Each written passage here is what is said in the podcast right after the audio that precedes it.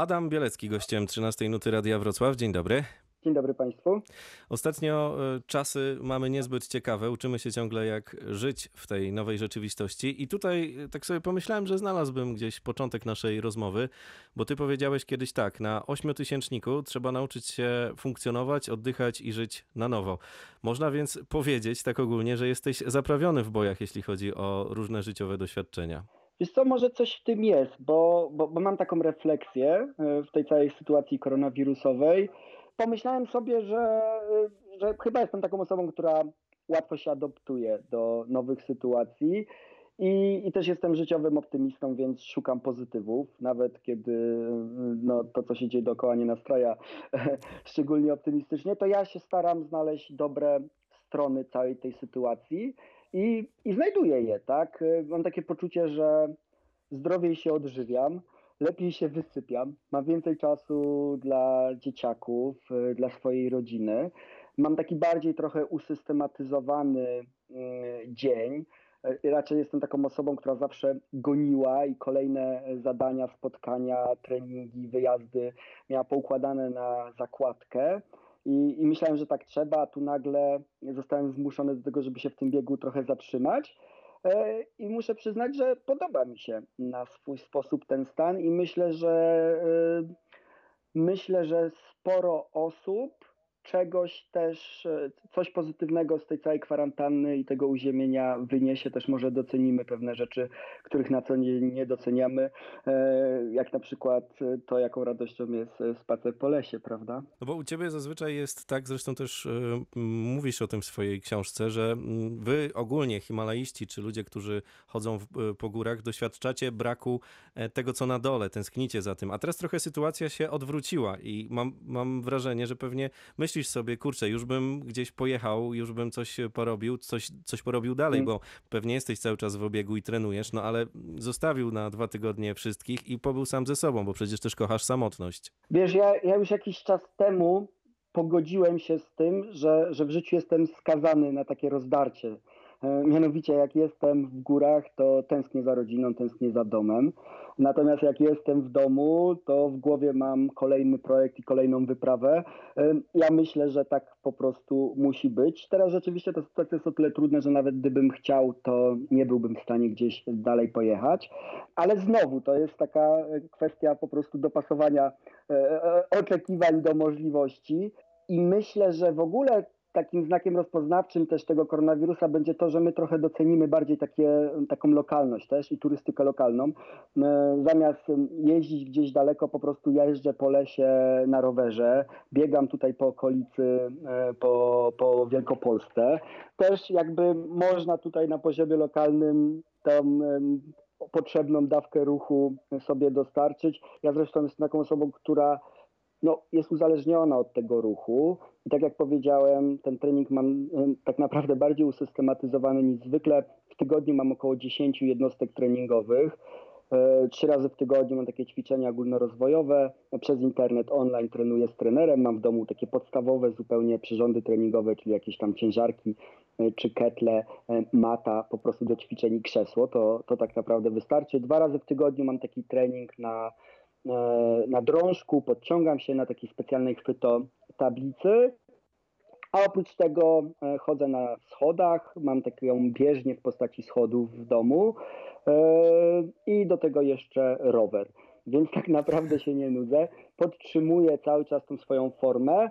E, czekając aż otworzą świat i będę mógł tą formę wykorzystać w górach. Z tych wszystkich e, pozycji, które wymieniłeś, pewnie najbliższa wszystkim będzie jazda na rowerze. To tak z ciekawości zapytam, ile kilometrów w ciągu dnia? Raz w tygodniu robię sobie takie długie e, wyjeżdżenia. To jest tak naprawdę dla mnie dosyć świeża sprawa. Na razie mój rekord to jest 180 km pętla dookoła Poznania. Raz w tygodniu jeżdżę na takie wyjeżdżenia powyżej 100 kilometrów, ale, ale średnio jak idę na rower, to, to robię tak koło no, 40 do 80 kilometrów. Ale u was y, jest też tak, że wy bardziej, i to mówię czytając wiele lektur o, o wyprawach góry, doceniacie to życie i każdy jego taki mały fragment. Nawet poprzez to, że wyjeżdżając w góry, czy to mm, gdzieś do Indii, mm, spotykając tam e, zupełnie inaczej żyjących ludzi, jesteście w stanie zdystansować się od tego świata, który jest naszą tutaj chociażby w Polsce codziennością. Wie- Wiesz co, ja, ja ci powiem nawet w ten sposób, że zawsze miałem w sobie taką potrzebę gnania trochę do przodu. Powiedziałem, że, że ten plan dnia zawsze miałem pokładany na zakładkę i, i też miałem takie poczucie w sobie, że trzeba to życie wyciskać jak cytrynę i, i, i być w wielu miejscach naraz. Bardzo doceniłem w tym czasie, kiedy wszystko to zostało zamknięte. Ja przestałem mieć w sobie ten pęd, bo i tak nigdzie nie mogłem pędzić, E, więc się rozejrzałem dookoła, siadłem na tyłku, rozejrzałem się dookoła i mam e, cudowny czas z moimi dziećmi, e, z moją żoną. Mieszkamy na wsi w pięknym miejscu, co pewnie też ułatwia trwanie w tej kwarantannie. Myślę, że tak czy inaczej trzeba jakiś ten sposób sobie na kwarantannę znaleźć, żeby, żeby nie zwariować. I oczywiście są e, momenty lepsze, są momenty trudniejsze. Dwójka dzieci przez 24 godziny. Tak sobie zawsze śmiałem się, że gdyby ktoś się przyczepił do tych moich przejażdżek rowerowych, chociaż nie, nie jeździłem wtedy, kiedy rzeczywiście to było zupełnie zabronione, no ale teraz nawet ten status wyjazdu jest e, e, no, niejasny tak do końca, to się śmiałem, że, że pewnie władza też by zrozumiała, jakbym powiedział, że przecież po dwóch miesiącach na małej przestrzeni e, z żoną i z dzieciakami to już po prostu trzeba wyjechać dla zdrowia psychicznego też, prawda? Znaczy wiesz, żeby też e, nie rysować takiego przelukrowanego e, obrazu rzeczywistości, to ta sytuacja też oczywiście mnie martwi, tak? Ja jakby będąc zawodowym sportowcem, em, to jest e, dosyć niejasne określenie w kwestii na przykład finansowania tego swojego zawodowego sportu e, i w sytuacji, kiedy dla mnie znaczną częścią dochodu było organizowanie prelekcji, e, no to taka sytuacja, kiedy z dnia na dzień wszystkie te prelekcje są odwołane, no to jest to na przykład sytuacja trudna. Więc oprócz tego, że tęsknię za skałkami, tęsknię za, za wspinaniem, za przestrzenią, no to martwi mnie też przyszłość, ale znowu tutaj ten mój wrodzony optymizm i próba adaptowania się do sytuacji, zdaję sobie sprawę, że wszystkim jest ciężko, dlatego przenosimy się trochę do, do sieci, tak, teraz też rozmawiamy, będąc pewnie, pewnie w normalnych warunkach spotkalibyśmy się w studiu, e, a e, tutaj nie mamy takiej możliwości. E, No i próbując sobie radzić w czasach kryzysu, na przykład wrzuciłem wideorealizację dwóch swoich prelekcji do sieci. No i to są takie próby gdzieś tam ogrania e, tej trudnej e, sytuacji. No i wspierasz też tych, którzy już nie mają pomysłów na to, co robić na kwarantannie, na przykład dając im audiobooka. A to jest ciekawe, bo ja wiem, że ty jesteś molem książkowym mm, i ja też lubię czytać i mam tak, że jak słyszę, że coś jest nagrane w wersji cyfrowej, to nie do końca wierzę takim rzeczom, wolę, wiesz, dotknąć papieru i tak dalej. Jak to było z tym, że stwierdziłeś, fajnie też dać ludziom to mm, na odsłuchu? Bardzo słuszna uwaga i ja się muszę przyznać, że nie, nie jestem osobiście fanem audiobooków. Tak jak powiedziałeś, yy, u, uwielbiam czytać i czytam dużo. Natomiast w przypadku audiobooków ja, ja mam problem, żeby się na nich skupić. Często mi gdzieś tam uciekają myśli, muszę cofać i, i w sumie ten proces jest frustrujący, ale też doskonale rozumiem, że niektórzy, czy to prowadząc auto, czy właśnie jeżdżąc na rowerze, czy trenując, lubią tych audiobooków słuchać. E, Jeżeli chodzi o samo spod zamarzniętych powiek, to od początku były takie głosy, a czemu audiobook, a czy jest audiobook? Czy jest e-book i czy jest audiobook? To taki trochę wymóg XXI wieku, że oprócz tej wersji papierowej to powinna być wersja elektroniczna i audiobook. Ja się tak trochę opierałem. Na początku no, skupieni byliśmy w ogóle na wydaniu wersji e, papierowej. Po jakimś czasie ten temat wydania audiobooka powracał, ale też nie mieliśmy odpowiedniej osoby. Nawet w pewnym momencie pojawił się aktor, który miał spod zamarzniętych powiek czytać, ale ja jestem em, trochę uciążliwym perfekcjonistą w tych kwestiach i, i po prostu mi się nie spodobała em, ta interpretacja, więc się nie dogadaliśmy. Um, I znowu wydawnictwo po jakimś czasie wróciło z tym pomysłem Adam, audiobook, może byśmy tam mówili, no w sumie super, ja bym chciał ten audiobook wydać, bo rzeczywiście sporo osób mnie o to pyta, e, ale nie ma odpowiedniej osoby i, i tutaj właśnie wydawnictwo mówi, że Filip Kosior posłuchaj. Poprosiłem, żeby Filip nabrał próbkę mojego tekstu. Bardzo mi się spodobało to, jak e, czyta i mówię, okej, okay, super, mm, jedziemy z tym i, i, i zróbmy z tego audiobooka. Trzy lata po wydaniu książki. Myślę, że taki odświeżenie czy nowe medium e, to jest e, fajny pomysł. I muszę powiedzieć, że przez wydanie audiobooka, może ja sam się w te audiobooki wciągnę, bo e, fajnie mi się tego słuchało. Ja autentycznie się wciągnąłem, słuchając e, mm, swojej własnej książki. E, dziwne jest to uczucie, jeżeli słyszymy swoje własne przecież słowa w interpretacji aktora, ale też jest to fajne, satysfakcjonujące doświadczenie i taką miałem przemyślenie, że może wrócę do, że może też spróbuję z innymi audiobookami rzeczywiście. Można się przekonać, szczególnie jeśli ktoś jest w długiej podróży albo do snu też bardzo przyjemnie się hmm. słucha audiobooków, to jest... Ale no... to, nie brzmi, to nie brzmi dobrze, jakbyś chciał polecić moją książkę do zasypiania. nie, szczególnie jeśli pomyślimy o historiach tam e, zawartych, no bo mm, wiesz, dobre książki y, warto polecać, a twoja niewątpliwie jest dobra, ale też dla mnie, pamiętam, była zaskakująca, bo ty tam się naprawdę, Adam, pootwierałeś i to nie jest taka książka, którą jak to zwykle, znaczy może nie, nie wiem czy zwykle, bo nie mam jakichś badań co do tego, ale zazwyczaj to jest, że jak powstają takie książki, to bierzesz sobie pomocnika, któremu opowiadasz taką historię i on to jakoś e, dopina w całość. To oczywiście też miałeś pomocnika, no ale ostatecznie to e, sam najwięcej roboty na, ten, na tym papierze wykonałeś. Czasami przez to, że jestem też takim optymistą i widzę ten świat w kolorowych barwach, to bywam tego ofiarą, ale, ale koniec końców efekt jest dobry. To znaczy ja wchodząc mm, tą pracę nad książką absolutnie nie zdawałem sobie sprawy, ile to będzie ode mnie wymagać pracy, ile zaangażowania na poziomie i emocjonalnym, i po prostu czasowym, i fizycznym. E, I byłem tego po prostu zupełnie nieświadomy. Nie wiem, czy gdybym wiedział, to bym się zdecydował. Oczywiście, gdy ta praca już została włożona i e, efekt końcowy w postaci książki zaistniał, no to ja się cieszę, że, że to się wszystko wydarzyło ale rzeczywiście, gdy, gdy siadaliśmy do pisania książki, to ja miałem takie wyobrażenie naiwne zupełnie, że to będzie taki trochę, e, no taki wywiad duży, e, który trzeba potem tam zautoryzować. Ja to wszystko opowiem Dominikowi, on to spisze, e, ja sprawdzę, czy tam nie ma jakichś błędów i będzie ok. No absolutnie tak to nie wyglądało. Rzeczywiście ten język literacki jest zupełnie inny i przełożenie czyichś słów na ten język literacki bez udziału tej osoby, no jakby jest musi rodzić przekłamania. Gdy ja przeczytałem tą pierwszą wersję spisaną przez Dominika, to miałem takie poczucie, że to nie jestem ja, to nie jest moja estetyka, to nie są rzeczy, które ja bym wypunktował, czy na które bym zwrócił uwagi, uwagę, natomiast zwrócił uwagę na zupełnie inne aspekty danej sytuacji. No i y, trzeba było rzeczywiście sparafrazować te wszystkie y, elementy, a żebym ja miał takie poczucie, że ta książka jest moja, tak? E, a mówisz, że się otworzyłem, że jest szczera, autentyczna. Ja myślę, że po prostu nie ma co dawać pustej treści, jeżeli już coś robimy, to żeby to miało jakiś sens, a czytając bardzo dużo literatury górskiej, nie chciałem wyprodukować kolejnej książki, która będzie mówiła, że tego dnia rozbiliśmy namiot, a tamtego dnia przeszliśmy 300 metrów, a tamtego dnia zeszliśmy.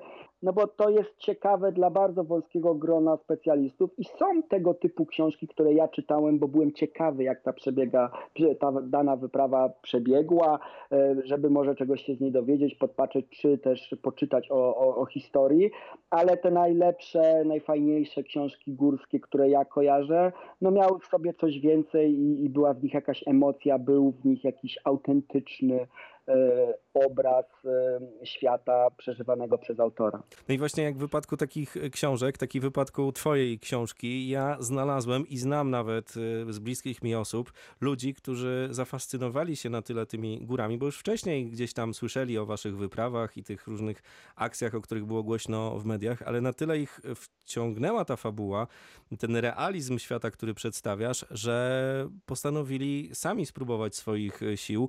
Mm, a mówię o tym dlatego, że to są też y, ludzie, którzy mieli trudne życiowe mm, przeszkody, które nie pozwalały im normalnie funkcjonować, takie jak alkoholizm, jak problemy e, ze zdrowiem psychicznym i tak dalej. I co się okazuje, że pod wpływem między innymi twojej książki zdecydowali się zmienić to swoje życie i udało im się wyjść z różnych nałogów. No tak, to jest e, zupełnie niesamowite i, i absolutnie dla mnie też zdumiewające, że tak wiele osób z zupełnie różnych e, tak naprawdę środowisk ta książka może do czegoś zainspirować.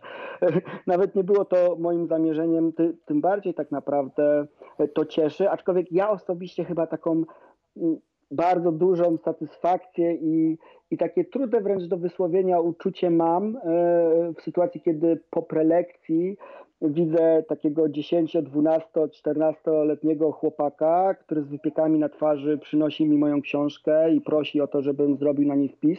No bo ja widzę siebie samego sprzed lat i mam takie poczucie, że historia się zamyka, tak, że zatoczyło się pewne koło, bo przecież będąc sam tym młodym chłopakiem jeździłem na prelekcje himalaistów, jeździłem, wyciągałem rodziców na festiwale górskie, czytałem książki, stałem w kolejce, dostawałem autograf, bardzo mi to ekscytowało.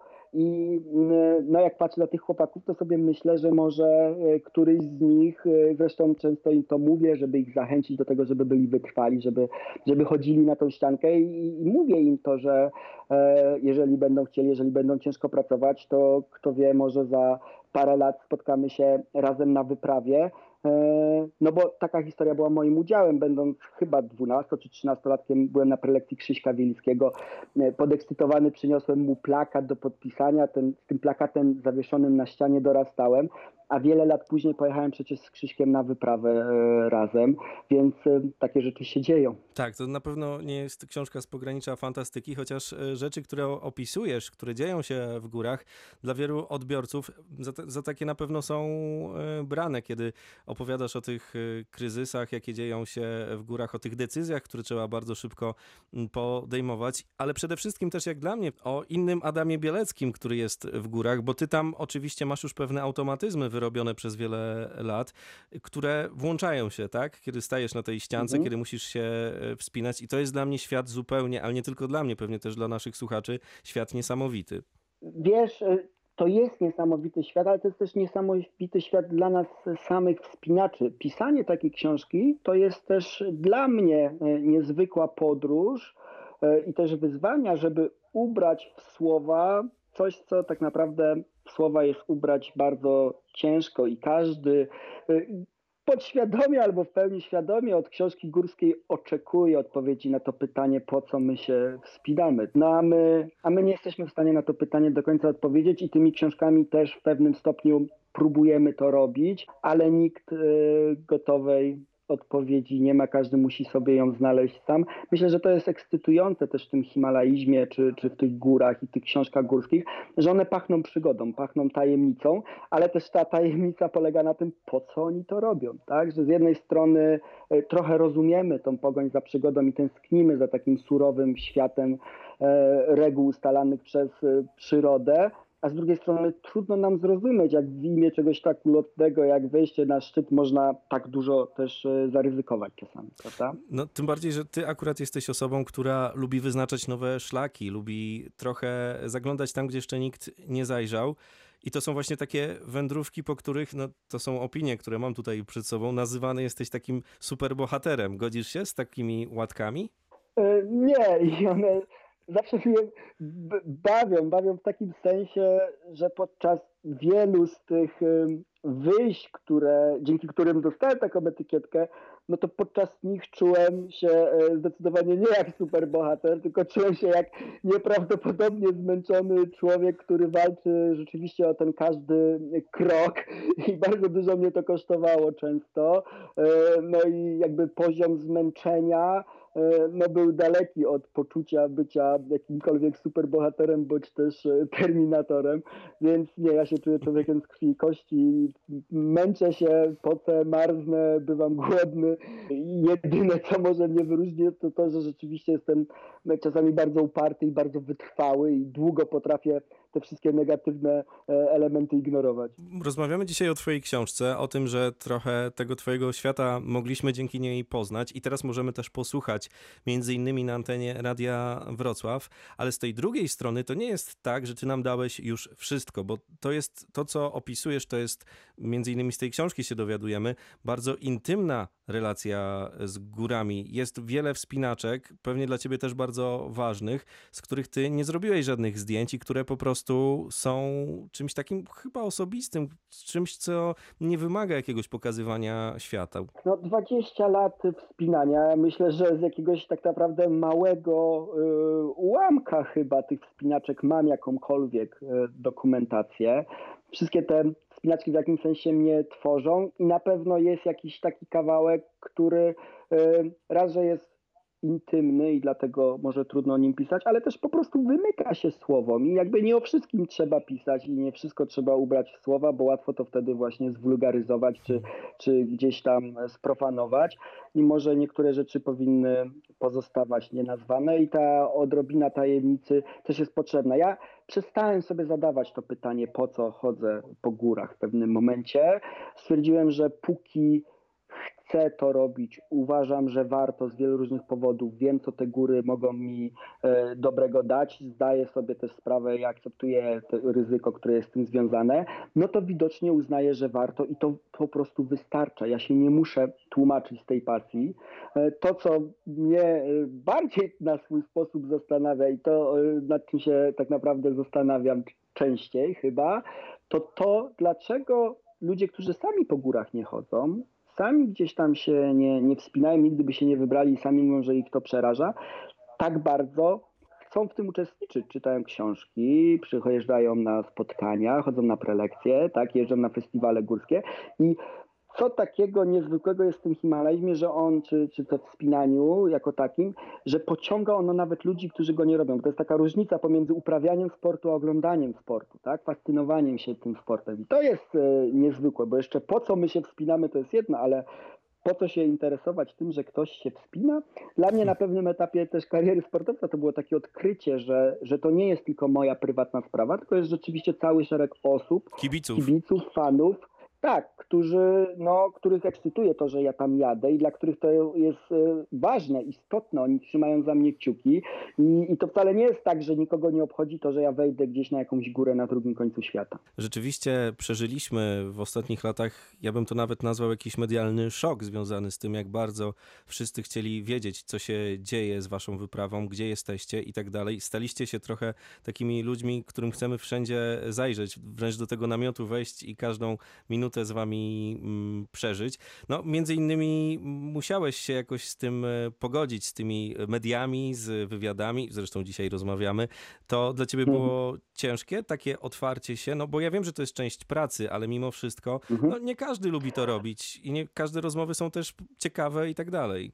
Co, to, to, był, to był proces, nie stało się z dnia na dzień. Ja się e, powoli z tym oswajałem, miałem czas na to, żeby z tym się oswoić, bo też nie stałem się z dnia na dzień rozpoznawalną osobą i też była to jakby świadoma decyzja, że to jest kierunek, w którym e, ja chcę podążać, będąc, jeżeli chcę być zawodowym wspinaczem, jeżeli chcę się temu poświęcić w 100%, to muszę znaleźć sposób, żeby móc robiąc tylko to się utrzymać i, i, i zarobić. I tutaj jakby media E, są integralnym elementem tej całej układanki. Czy bywa to męczące?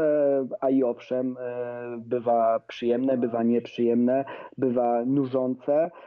Traktuję to trochę jako swoją pracę i myślę, że czuję się z tym dobrze, bo mam takie poczucie, że, że rozgrywam to trochę na swoich zasadach i jeżeli zasady są jasno i wyraźnie ustalone, to dziennikarze też ludzie, możecie się z nimi świetnie dogadać. Ja jakby szanuję wielu dziennikarzy. Raczej rozmawiam z tych, których znam i jakby jeżeli wiemy z kim rozmawiamy, czy wiemy w jakim medium się też pojawiamy i sobie stawiamy te granice, o czym rozmawiamy, o czym nie rozmawiamy. Ja mogę rozmawiać o swoim e, sporcie, tak, o górach, o wspinaniu. Jakbyś mnie zaczął zadawać pytania o życie prywatne, to pewnie e, bym się jakoś e, Rozłączył. wymigał od odpowiedzi, bo, no bo ja nie chcę być znany z tego, że jestem znany.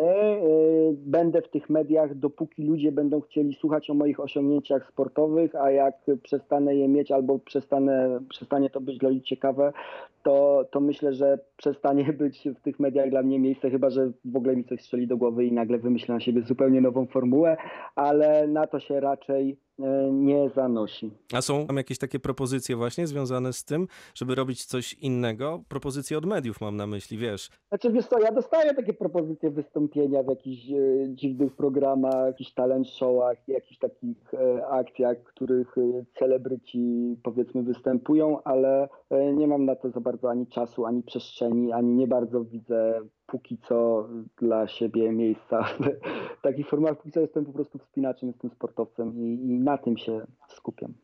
Czy w twojej głowie w tej chwili, jak masz trochę więcej tego czasu, ale czasu tutaj na poziomie morza, że tak powiem, to mm, planujesz coś, wybiegasz dalej w przyszłość, czy jesteś w tu i teraz i nie interesuje cię to, co będzie? Wiesz co, trochę zawiesiłem e, planowanie, bo uważam, że nie ma co planować, bo, no bo nie wiemy co i jak. I, I wcisnąłem pauzę, skupiam się raczej na e, tu i teraz. Oczywiście y, no, w głowie zawsze jakieś plany czy jakieś pomysły się rysują, więc y, mam jakieś pomysły, gdzie chciałbym ewentualnie pojechać, kiedy świat znowu włączą. Natomiast nie, nie, nie planuję żadnych konkretów, tak? Nie, nie bukuję biletów, nie ustawiam wyjazdów, nie wpisuję ich w kalendarz. Trochę wcisnąłem pauzę i, i lekkim napięciu e, czekam aż e, na to, co się wydarzy, tak? Mówisz też często i przynajmniej możemy przeczytać gdzieś tam e, w mediach społecznościowych o wspinaniu technicznym. Wielu słuchaczy tutaj zastanawiało się, co ci daje to wspinanie techniczne, bo to jest bardzo skomplikowany proces, jeśli mielibyśmy go tak opisać w prostych słowach. No daje mi po prostu niesamowity fan, Friday radość i to jest chyba najważniejsze w tym całym wspinaniu sportowym. Ja oczywiście też mogę łatwo tłumaczyć, że jest to element mojego treningu i przygotowania pod wspinanie w góry wysokie i to jakby jest prawdą ale chyba ważniejsze jest to, że ja to po prostu bardzo lubię i e, o ile będąc tym małym chłopcem, który rzeczywiście pasjonował się życiorysami Himalajistów przede wszystkim marzyłem o ośmiotysięcznikach e, i miałem takie poczucie, że te skałki, Tatry, Alpy to jest tak naprawdę środek tylko w drodze do celu, to w momencie, kiedy pierwszy raz dotknąłem skały, kiedy zacząłem się wspinać, to bardzo, bardzo szybko zrozumiałem, że, że to nie jest tylko środek do celu, tylko to jest po prostu niesamowita radość sama w sobie. I ja to wspinanie we wszystkich jego formach, czy mówimy o boulderingu, czyli wspinaniu bez liny na małe formy skalne, czy mówimy o wchodzeniu na ośmiotysięczniki, czy wszystkim tym, co jest pomiędzy, e, czyli wspinanie w lodzie, w skale, w mikście, czyli mieszanki jednym z drugim, e, sportowo, tradowo. Dużo jest tych tak naprawdę subdyscyplin.